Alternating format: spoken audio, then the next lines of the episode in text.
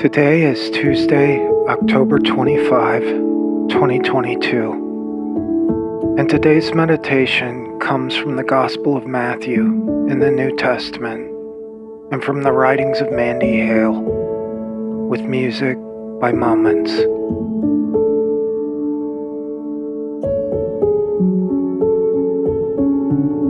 You have heard that it was said, Love your neighbor and hate your enemy.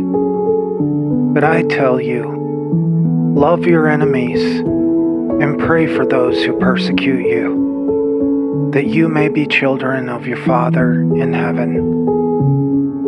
He causes his sun to rise on the evil and the good, and sends rain on the righteous and the unrighteous.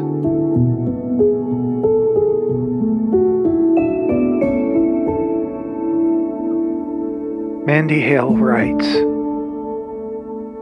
Love people who hate you. Pray for people who have wronged you. It won't just change their life, it'll change yours.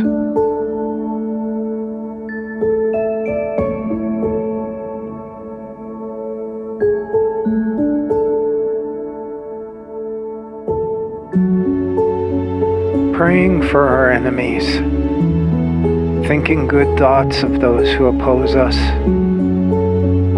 being kind to those who are unkind to us.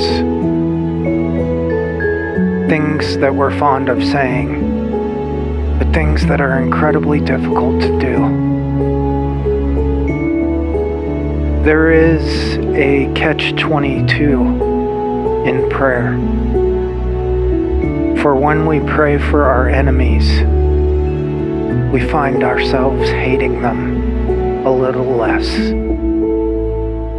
And as we continue doing so, over time, we find our hearts strangely warming to a love for them.